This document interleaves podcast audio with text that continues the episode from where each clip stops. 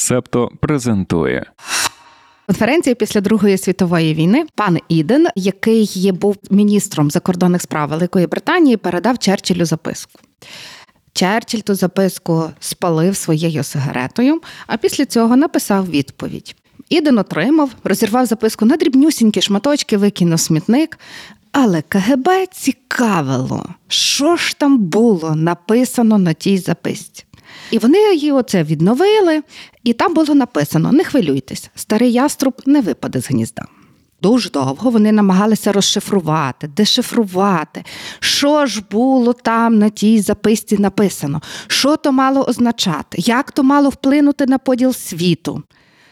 А потім Хрущов при якійсь там нагодні за Черчиною вже за пару років запитав Черчилля, що ж то мало означати. А той каже: Та нічого, пан Іден написав, що в мене ширинка розтібнута.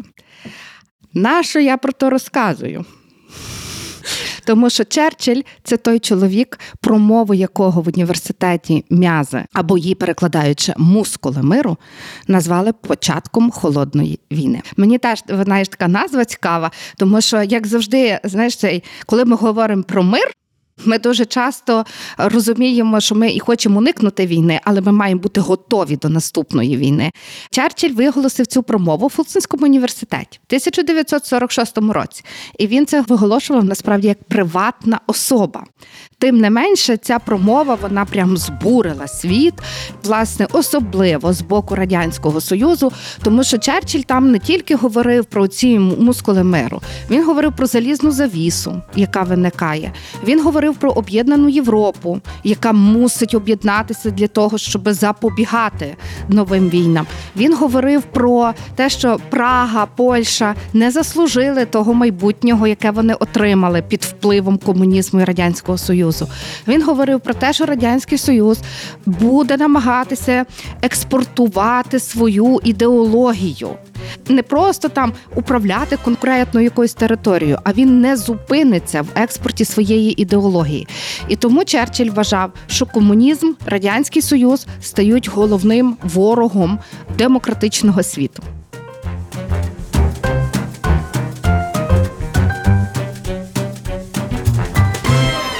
Хочу сказати, що при чаті купа всяких різних кумедних історій. Але є. давайте для початку привітаємося з нашими слухачами і слухачками.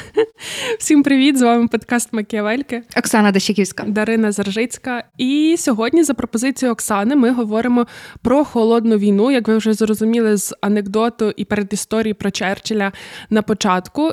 І традиційно, Оксана, я почну з запитання до вас, тому що ви запропонували цю тему холодної війни. А в нас сезон постправда і інформаційні війни. Я пам'ятаю, ми їхали з вами в таксі, і ви про це сказали, що давай поговоримо про холодну війну. І я запитала: а як ви бачите цю тему в контексті нашого сезону? От давайте теж це відразу пояснимо. Е, скажімо так, в мене була гіпотеза. Коли я готувалася до попереднього подкасту про постправду, в мене була гіпотеза, і вона була така, що чому виникла постправда? Тому що з'явилися можливості, дуже багато було нових можливостей інтерпретувати один і той самий факт з точки зору різних позицій. І мені здалося, що можливо передумовою такої різночитання фактів було змагання ідеологій яке мало місце в період холодної війни. Я скажу так: гіпотеза моя наполовину підтвердилася, наполовину ні під час підготовки до сьогоднішнього нашого подкасту. Але тим не менше, я дуже задоволена тим, що я дізналася про холодну війну, про те, як відбувалася в тому числі пропаганда до цієї війни, чому з'явилася велика кількість нових медіа. Я навіть дізналася, що голос Америки вони виникли як результат холодної війни. Це була відповідь на пропозицію радянського. Радянського Союзу, Совєтського Союзу, певно, так краще казати, який намагався поширювати свою ідеологію. Голос Америки це був спосіб поширити свою. Це була можливість розповісти про себе, про свою американську мрію. І тому холодна війна для мене нульова фаза для постправди. Угу, угу. Я скажу, що для мене ваша гіпотеза вона була така досить неочікувана, бо для мене цей період холодної війни він взагалі завжди був дуже цікавий. Тобто я навіть в якийсь момент пошкодувала, що зацікавилася ним вже в. По закінченню університету я, наприклад, в якихось там своїх академічних роботах ніколи не брала до уваги холодну війну, не займалася якимись специфічними питаннями. Хоча так чисто на рівні якоїсь людської допитливості, мені цей період прям дуже подобається. Мені подобається, коли він висвітлюється в популярній культурі, в літературі. Я коли щось бачу про холодну війну, і там, особливо в контексті шпіонажу холодної війни, як такого одного з найбільших маркерів цього періоду, то я просто така відразу shut up and take my money. Я це купую, я це дивлюся, я це слухаю. Але от ви якраз зачепили про те, що оця нульова точка так для постправди. І може, я думаю, ви все-таки залишились в тих наукових колах викладацьких. Може вам попробувати це глибше дослідити, тому що насправді літератури як такої, якихось досліджень чи аналітики не є багато. Тобто є якісь окремі матеріали, я зустрічала, які стосуються того, як холодна війна повпливала на оцю епоху постправди. І в принципі, десь такий узагальнений висновок, те, що ви кажете, що тоді було дуже багато маніпуляцій і. Через боротьбу ідеології різні факти трактували по-різному. А я би ще звернула увагу на те, що період холодної війни це так само період ем, дефіциту інформації. Тобто була оця залізна завіса, і в принципі інформацію про твого супротивника дізнаватися було набагато складніше, ніж це є зараз, тому що тоді ще інформаційні технології не були настільки розвинені.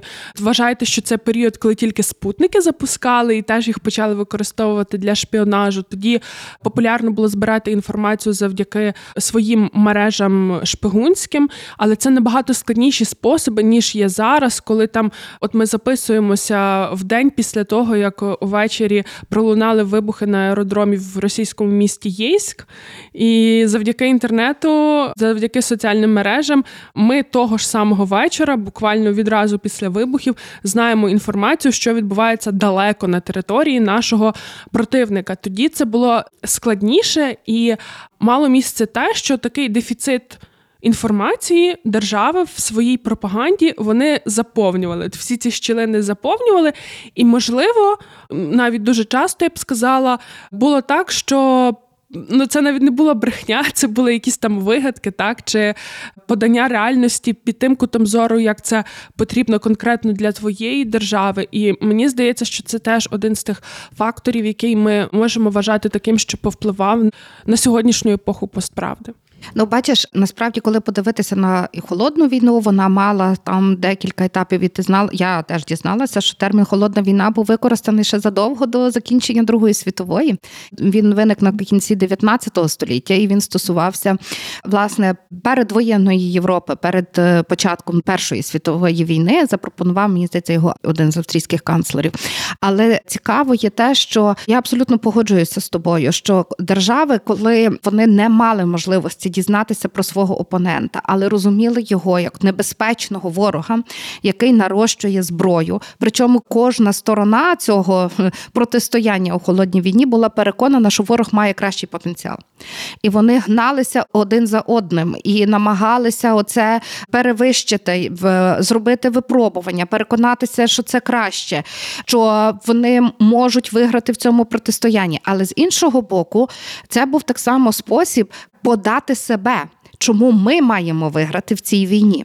Чим радянський союз кращий від Сполучених Штатів Америки Західного світу, але чим Сполучені Штати кращі за Совєтський Союз? Чим об'єднана Європа краща за Совєтський Союз? І це так само призводило до такої, знаєш, власне викристалізації. І я вже тут не можу використати слово ідеологія, тому що це, що народжується і про що говоримо в цьому світі, це радше, знаєш якась, ну мені дуже подобався цей термін американської мрії, хоча він такий е, дуже розмитий. Це щось таке, як мета-ідея, яка об'єднує одне бачення, оцю одну картинку світу і другу картинку світу. І тут робиться акцент на свободу, на права людини, робиться акцент на ось це благополуччя, тому що дуже часто американці продавали продавали благополуччя, ну продавали, просували у цьому дискурсі благополуччя. А з другого боку, радянський союз, який теж просував своє бачення оцієї спільнотності,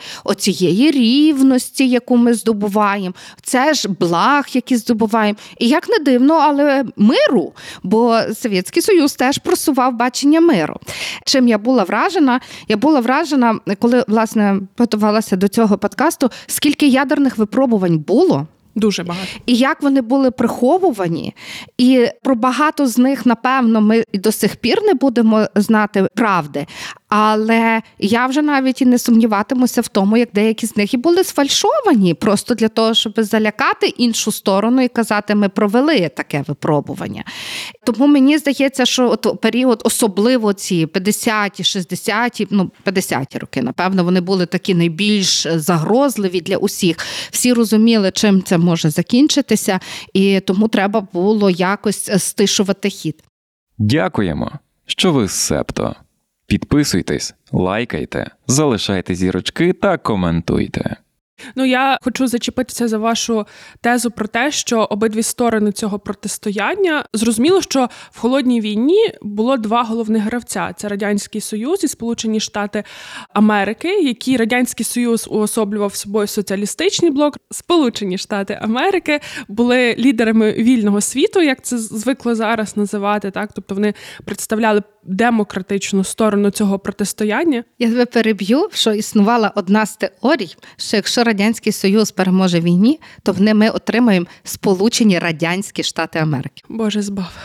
Так, от були й інші гравці, так які там менші, які були за спинами цих двох великих, але тим не менше вони були. Про це я думаю, може пізніше поговоримо. Але те, що ви сказали, що кожна зі сторін вона думала про те, що її супротивник має якусь там більший потенціал, більшу силу, ніж е, власне ця держава. То я вже згадувала колись про цю книжку в нас в епізоді про помсту. Шпигун на мільярд доларів про е, радянського інструктора Адольфа Толкачова, який працював е, на ЦРУ декілька років, і його специфіка як шпигуна була в тому, що раніше до нього зазвичай ем, вербували, наприклад, працівників правоохоронних органів чи радянських спецслужб. А по-перше, він вийшов сам на американців. Він там прям добивався, він вичікував машини з американськими номерами, тусився біля посольства. Він дуже хотів е, допомагати Сполученим Штатам вигравати в холодній війні. І він був інструктором. Відповідно, він їм надавав інформацію про побудову систем ППО і е, про побудову різних радіолокаційних пристроїв, і про побудову літаків радянських мігів. І потім штати це використовували вже в, в своєму військовому літакобудуванні. І, наприклад, коли була війна в Перській затоці, то там якраз дуже відіграли роль ці всі. М- злита інформація Толкачовим. Але в самій цій книжці, крім історії шпигуна, є ще так само дуже важливі згадки взагалі про розбудову спецслужб в Штатах. Бо, як ви сказали, цей найгостріший період холодної війни це були 50-ті, 60-ті роки, і це якраз співпадає також з періодом такого початкового розвитку, закладання основ зовнішньої розвідки американської, тому що там якісь початки її були ще в період Першої світової війни, потім в період Другої світової війни. Але ЦРУ як ЦРУ сформувалося в 1947 році. І аналітики кажуть, що там відбувалася якась чергова зміна директора, і коли прийшов один з нових керівників, він звернув увагу на те, що аналітики ЦРУ. 50-х роках ХХ століття вони, коли писали якісь там свої дослідження про радянський союз, то їхні дослідження виглядали так, що це там сукупність загроз з боку радянського союзу. От вони можуть те, те, те, те, те, вони нам загрожують так, так, так і так.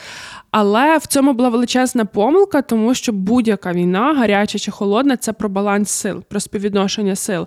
І ти ніколи не будеш знати реальної картинки поки ти не співставиш те, що є в тебе, і ті всі загрози, які тобі може представляти радянський союз, і власне після того як цей новий керівник звернув увагу, то змінився підхід до аналітики в розвідувальних службах. Е, Хрущов ненавидів оцей термін баланс сил. Ну як ненавидів? Йому не подобалося, коли Кеннеді постійно американська адміністрація, коли спілкувалися з ним, вони говорили про те, що має бути встановлений якийсь баланс сил. І він спекулював цим, коли власне виникла оця карибська криза. Згодом, бо він казав, що ну блін, це ж баланс сил. Ви з Туреччини ми ото звідси забираємо. Баланс сил, все як ви хотіли.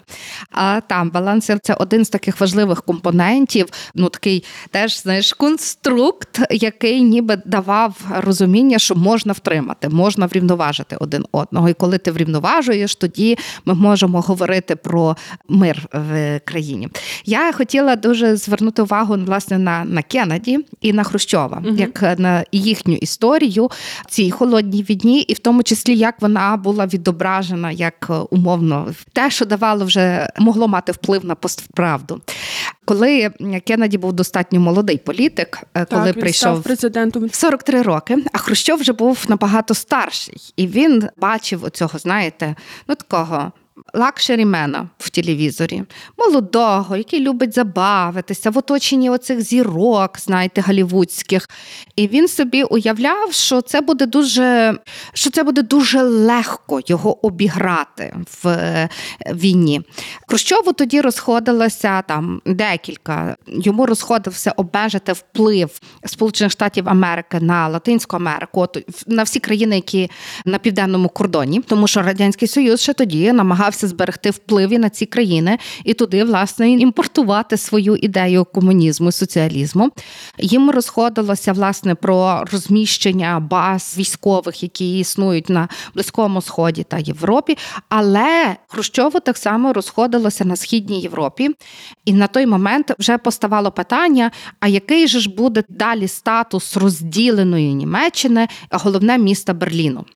І Хрущов вирішив, що він дуже легко, там, як тільки Кеннеді прийшов до влади, він зможе просунути своє бачення цієї події, цього статусу Берліна, з тим, щоб він був під контролем східної Німеччини, тої, яка підконтрольна власне була Совєтському Союзу. Ну і Кеннеді відверто був не готовий до такої розмови, бо був запропонований інший порядок денний, ніж той, який відбувся. Хрущов вимагав фактично, і Хрущов, як завжди, погрожував. Він вмів It's uh, погрожувати і розказувати, що станеться, якщо раптом американці не підуть.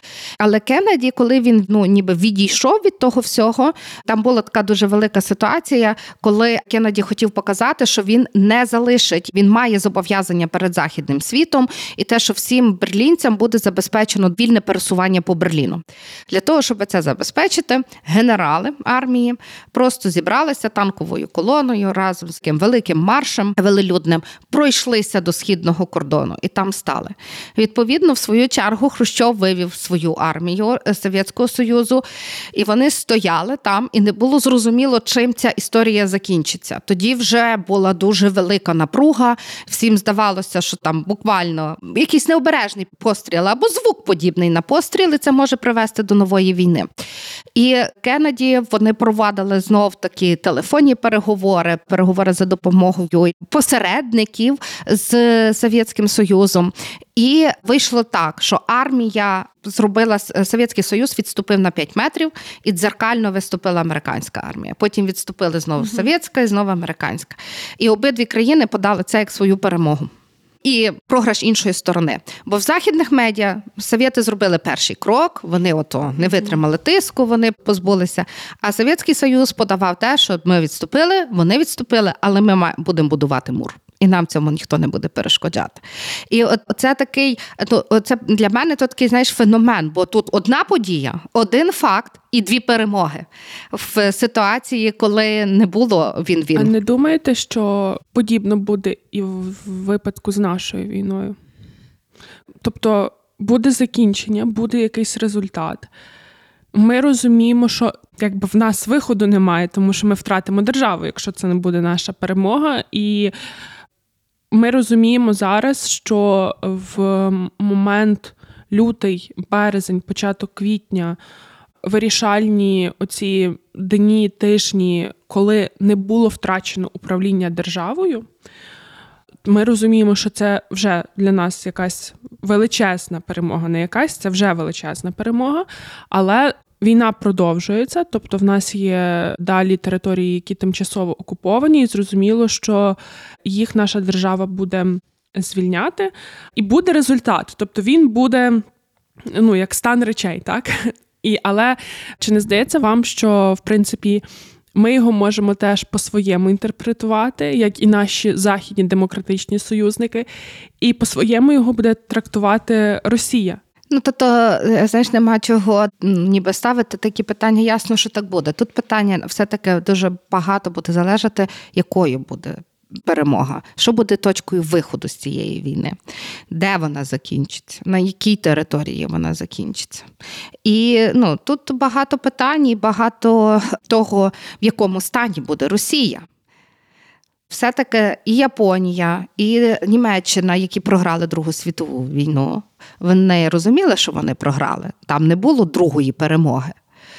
Питання, що тут ти розумієш, що в даному випадку навряд чи хтось буде окуповував Російську Федерацію ну, і створювати там перехідні адміністрації. Тому то й справа, і тут... що ми не знаємо, як би, наприклад, е, повелося німецьке суспільство, якби не було цього перехідного періоду, коли західні держави, в тому числі окей, радянський союз, але вони якби зайшли туди і робили якісь кроки для того, аби дійсно люди, які були безпосередніми учасниками Другої світової війни, і які безпосередньо підтримували ідеологію нацизму, щоб вони зрозуміли всю проблематичність їхньої історії.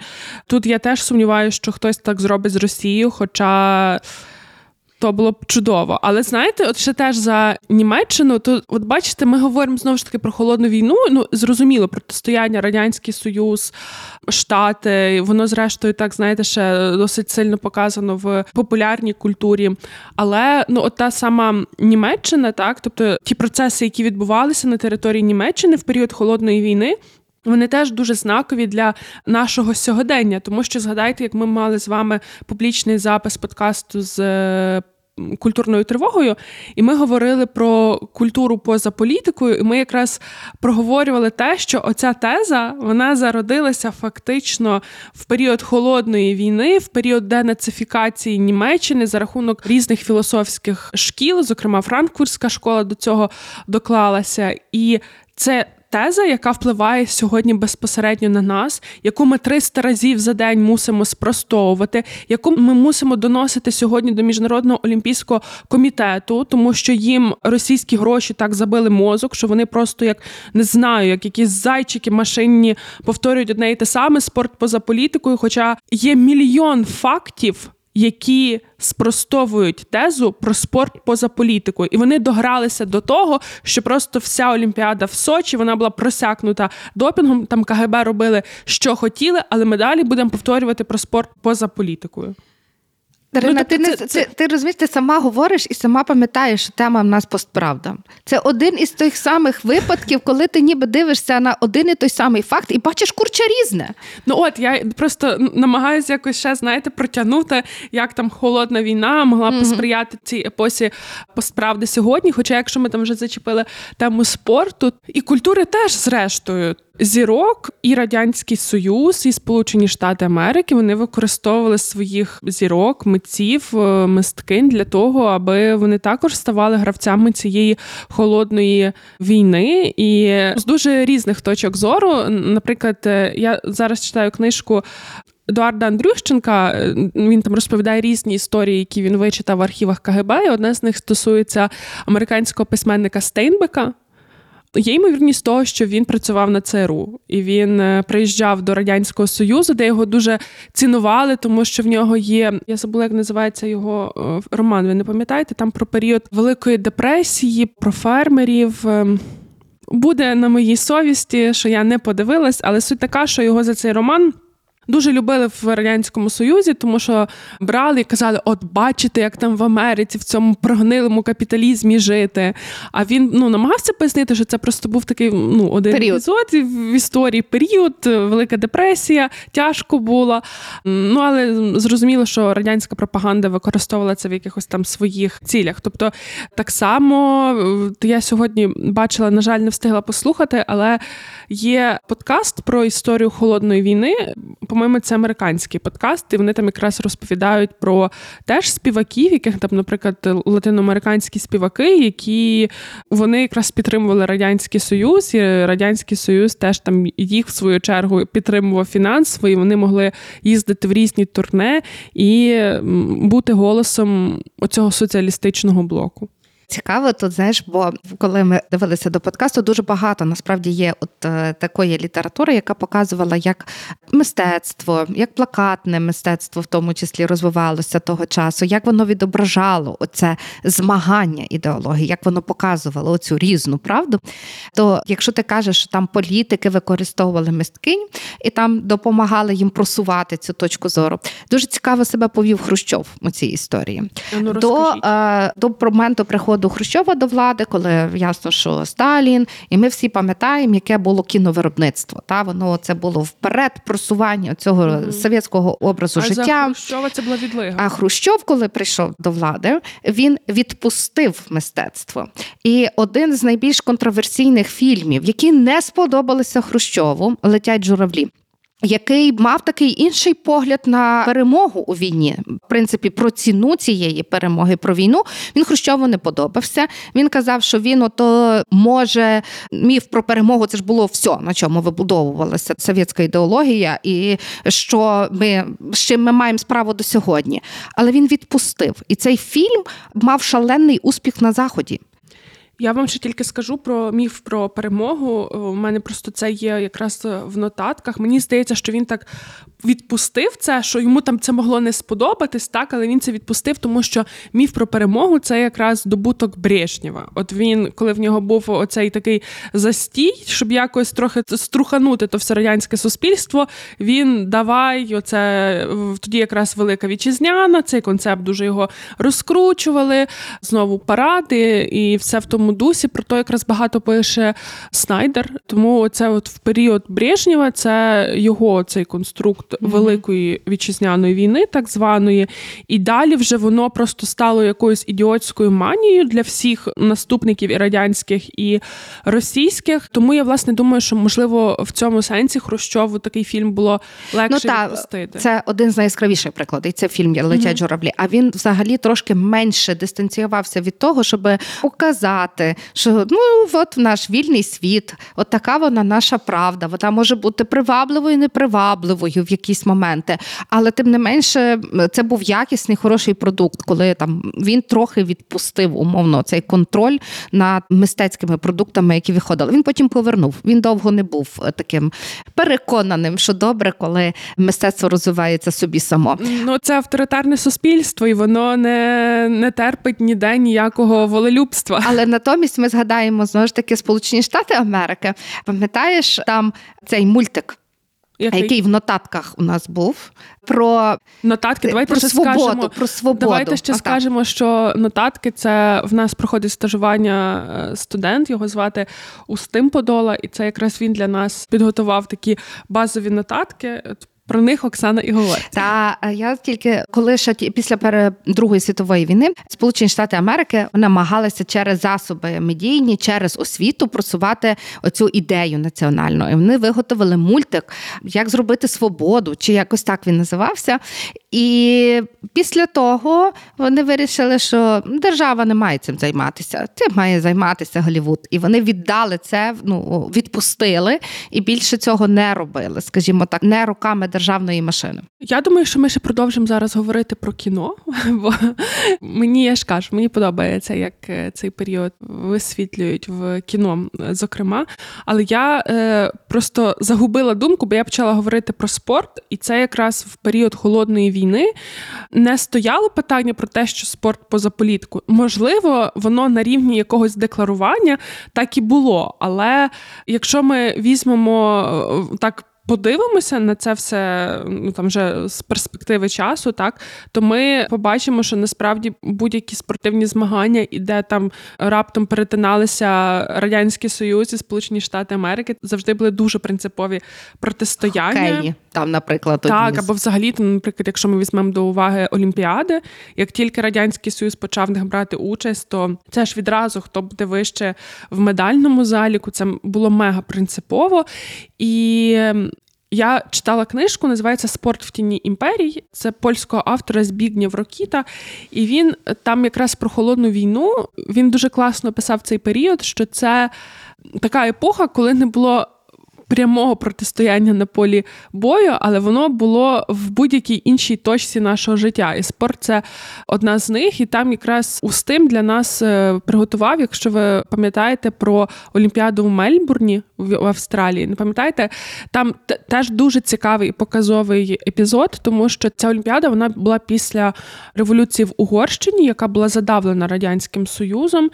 І тоді команда угорська з водного полу вони поїхали на ту олімпіаду, і в принципі вони були на стороні суспільства, яке прагнуло змін.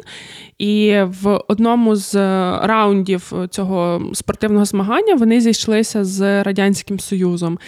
І для них це протистояння було настільки принципове, і настільки в них було ставлення до радянського союзу як до колонізатора, що вони там просто побилися в басейні. І головна зірка угорської команди він вийшов там з нього стікала кров з обличчя, і це було зафіксовано на фотографіях. Ну і вони не дограли цей матч. Якщо я не помиляюся, матч зупинили і не брали вони участь більше в цих змаганнях. Це цікава історія, і насправді один з цих епізодів він дуже е, він має теж відображений в кіно. Є таке кіно, називається Мовчазний клас. Це в східній Німеччині. Він на основі справжніх подій. В східній Німеччині одні з підлітків, коли дізналися про події в Угорщині, вони вирішили зробити мовчазний протест. Вони вирішили, що буде хвилина мовчань в класі за жертвами людей в Угорщині. І з цього почалися там переслідування в класі. Їх намагалися з'ясувати, хто ну одним словом. Є таке теж кіно, в тому числі ті події, і що не все так було добре навіть в східній Німеччині, коли не було зрозуміло, а що є правдою, зрештою, наскільки навіть е, Совєтський Союз пропонує, наскільки це правдиво, те, що вони пропонують. В східній Німеччині ще оце питання, що є правдою, що не є правдою, воно мені здається ще загострилося в зв'язку з тим, що таємна поліція штазі вона мала чи не найбільшу мережу свою, тобто там кількість шпигунів серед суспільства вона була надзвичайно високою. Ця культура стукачества, і відповідно мені здається, що це ж теж дуже впливає на те. Щоб правда могла вижити, тому що коли ти розумієш, що твій сусід чи взагалі твій родич, твій чоловік може виявитись шпигуном, то ти вже не настільки відверто можеш говорити про якісь правдиві свої почуття, переживання, чи навіть просто якісь факти, які ти бачиш на власні очі, бо розумієш, що це може загрожувати тобі позбавленням волі. Я хотіла тільки сказати, що насправді це було дзеркально. Якщо ми згадаємо полювання на комуністів в Сполучених Штатах Америки, яке було після Другої світової війни на початку 50-х років, там чи в 50-ті роки, то воно було десь таке саме. Всі всюди шукали комуністів, бачили в них зле, і е, ніколи не можна було зрозуміти до кінця, де межа, де є оце право на свободу, на свободу там плюралізму думок, а де це вже вже ми шукаємо ворога держави, який буде е, становить загрозу. І насправді це ще одне питання, яке знову ж таки ставило під сумнів. Наскільки то правда, якщо ти бачиш, що якусь там хорошу людину арештовують або професорів позбавляли можливостей викладати, а ти бачив, що це нормальний професор. Може, це тому і мало такий, знаєш, якийсь в 60-х, 70-х років наступив такий підйом уваги до Совєтського Союзу. Він теж знову ж таки про кіно Гамбіт королеви хід королевою в цьому серіалі він там теж присутній.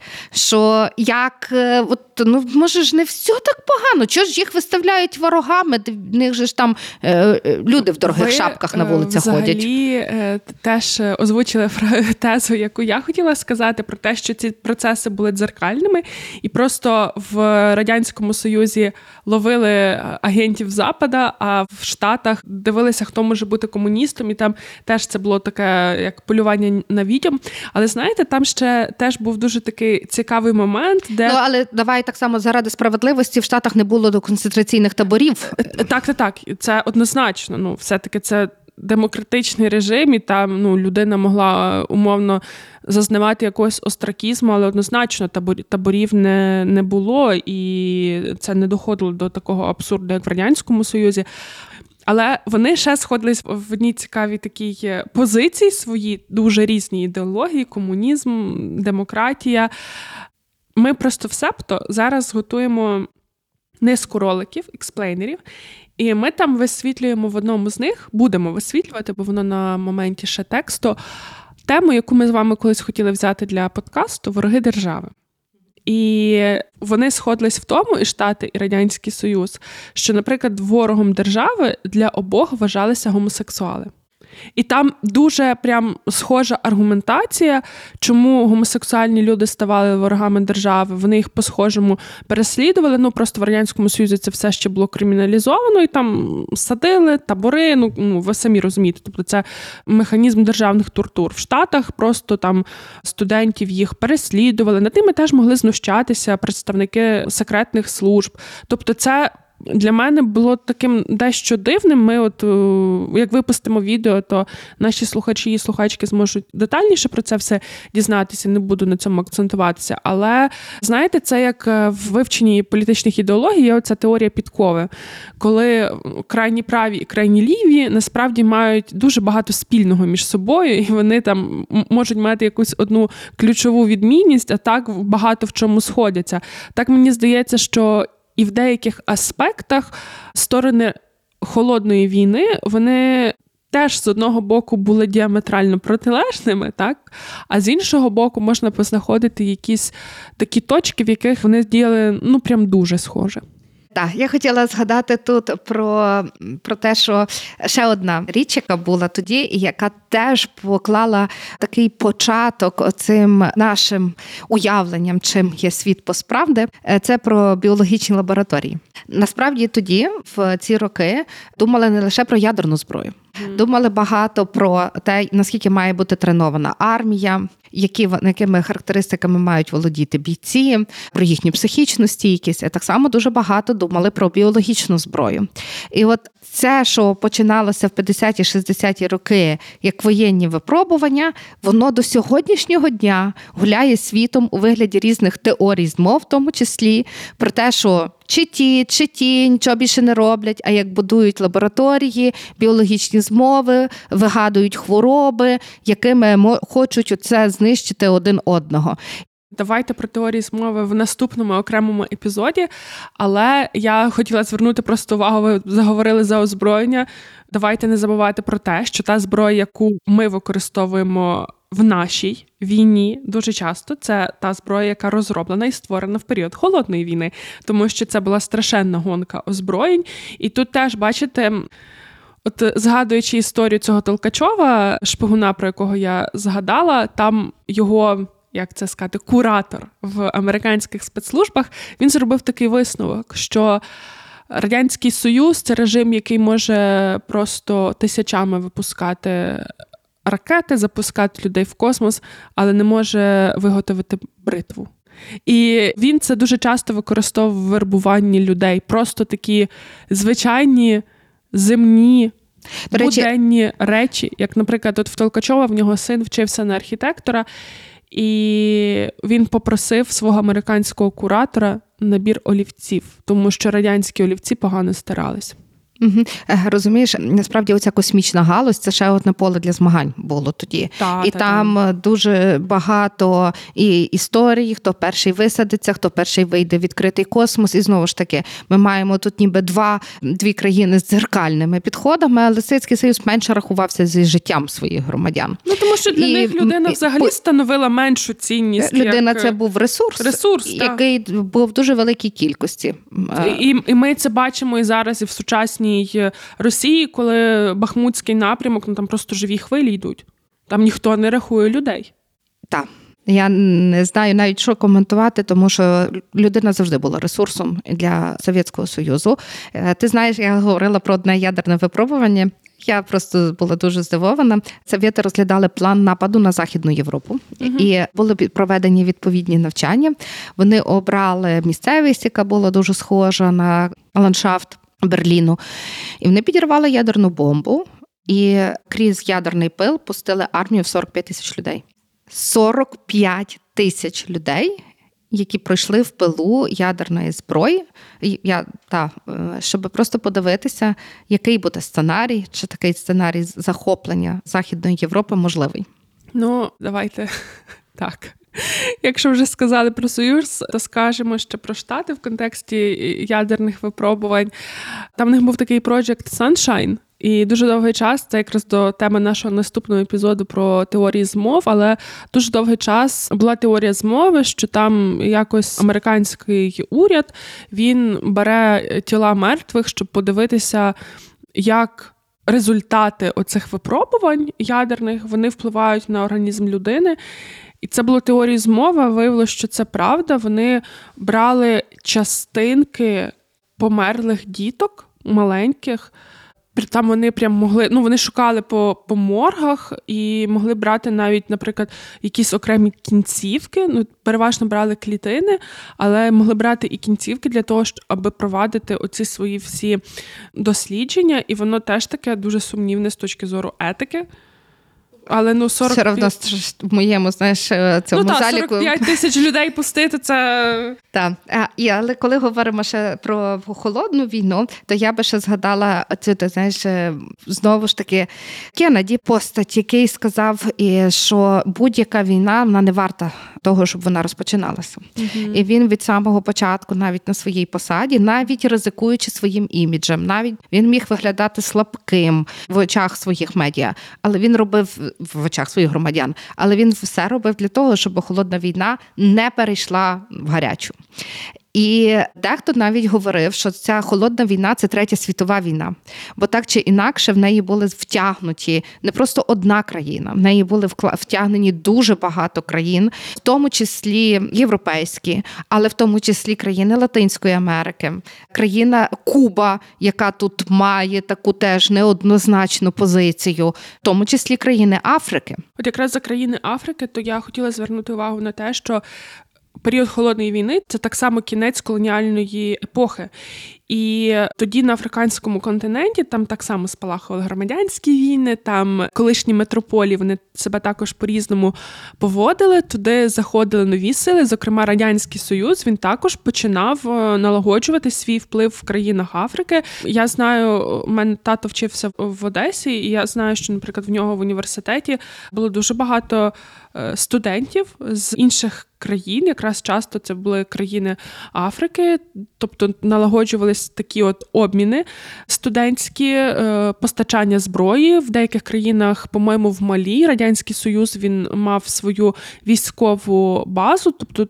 Африка вона теж стала таким континентом, де відбувалося протистояння різних держав. Китай підключився. Це зберігається і досі. Тобто там зараз Штати, Росія і Китай вони борються за вплив в країнах Африки. Але ви знаєте, я сьогодні зранку слухала подкаст про те, як розвивалися події на африканському континенті, коли власне закінчилася ця колоніальна ера.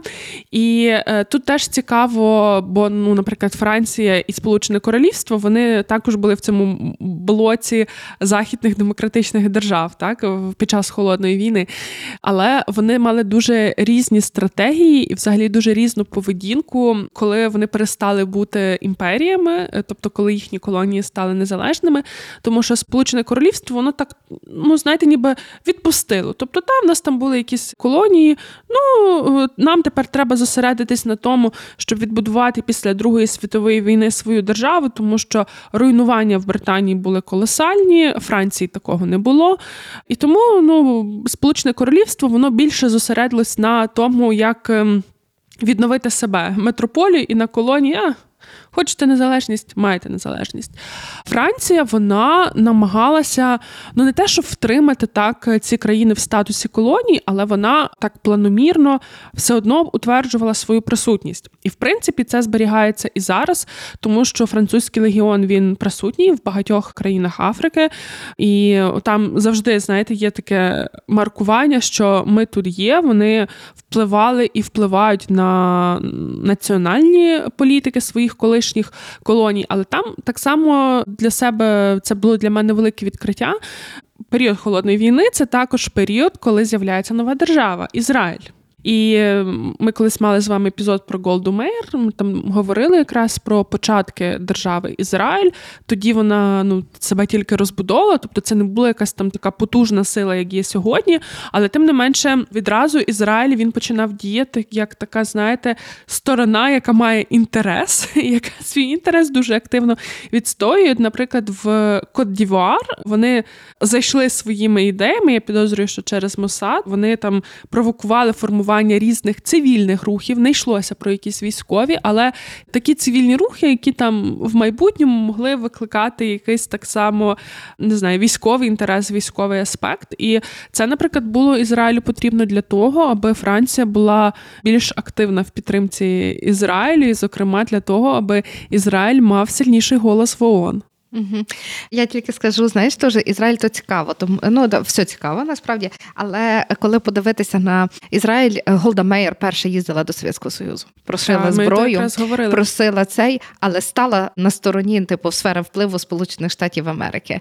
І зараз е, Ну, то- дивіться, е, я просто треба відновити, звичайно, в пам'ять, але якщо мені не зраджує пам'ять, вона їздила туди в Радянський Союз, вона там мала якусь підтримку, її любили євреї в Союзі, але потім почалася сильна хвиля антисемітизму, саме як державної політики в Радянському Союзі.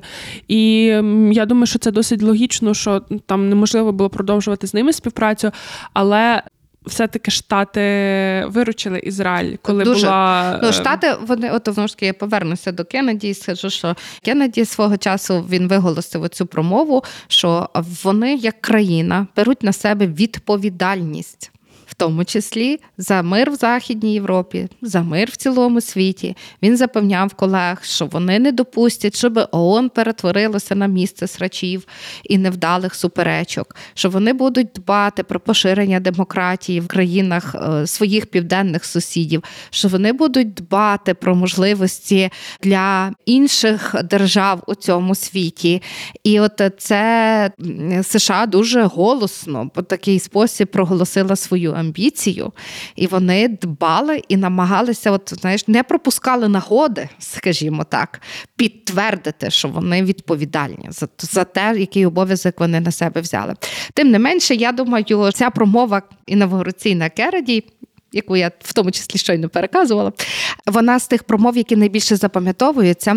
В ній він сказав ще одну дуже відому фразу, яка звучить так: не питай, що держава зробила для тебе, питай, що ти зробив для держави. Я би хотіла власне на цьому закінчити, бо будь-яка війна, так чи інакше, це закінчується миром. І кожного разу треба себе питати: а що я зробив для тої перемоги? Це я в тому числі роблю референс до тих срачів, які сьогодні виникають в нашому суспільстві. Хто, як не ми, маємо забезпечувати свою армію? Хто, як не ми, маємо дбати про наших волонтерів? Хто, як не ми, маємо дбати про ментальне здоров'я в нашому тилу? Будьмо моцні. Слухайте нас всюди, де ви слухаєте. З вами були Оксана Дещиківська. Дарина Заржицька.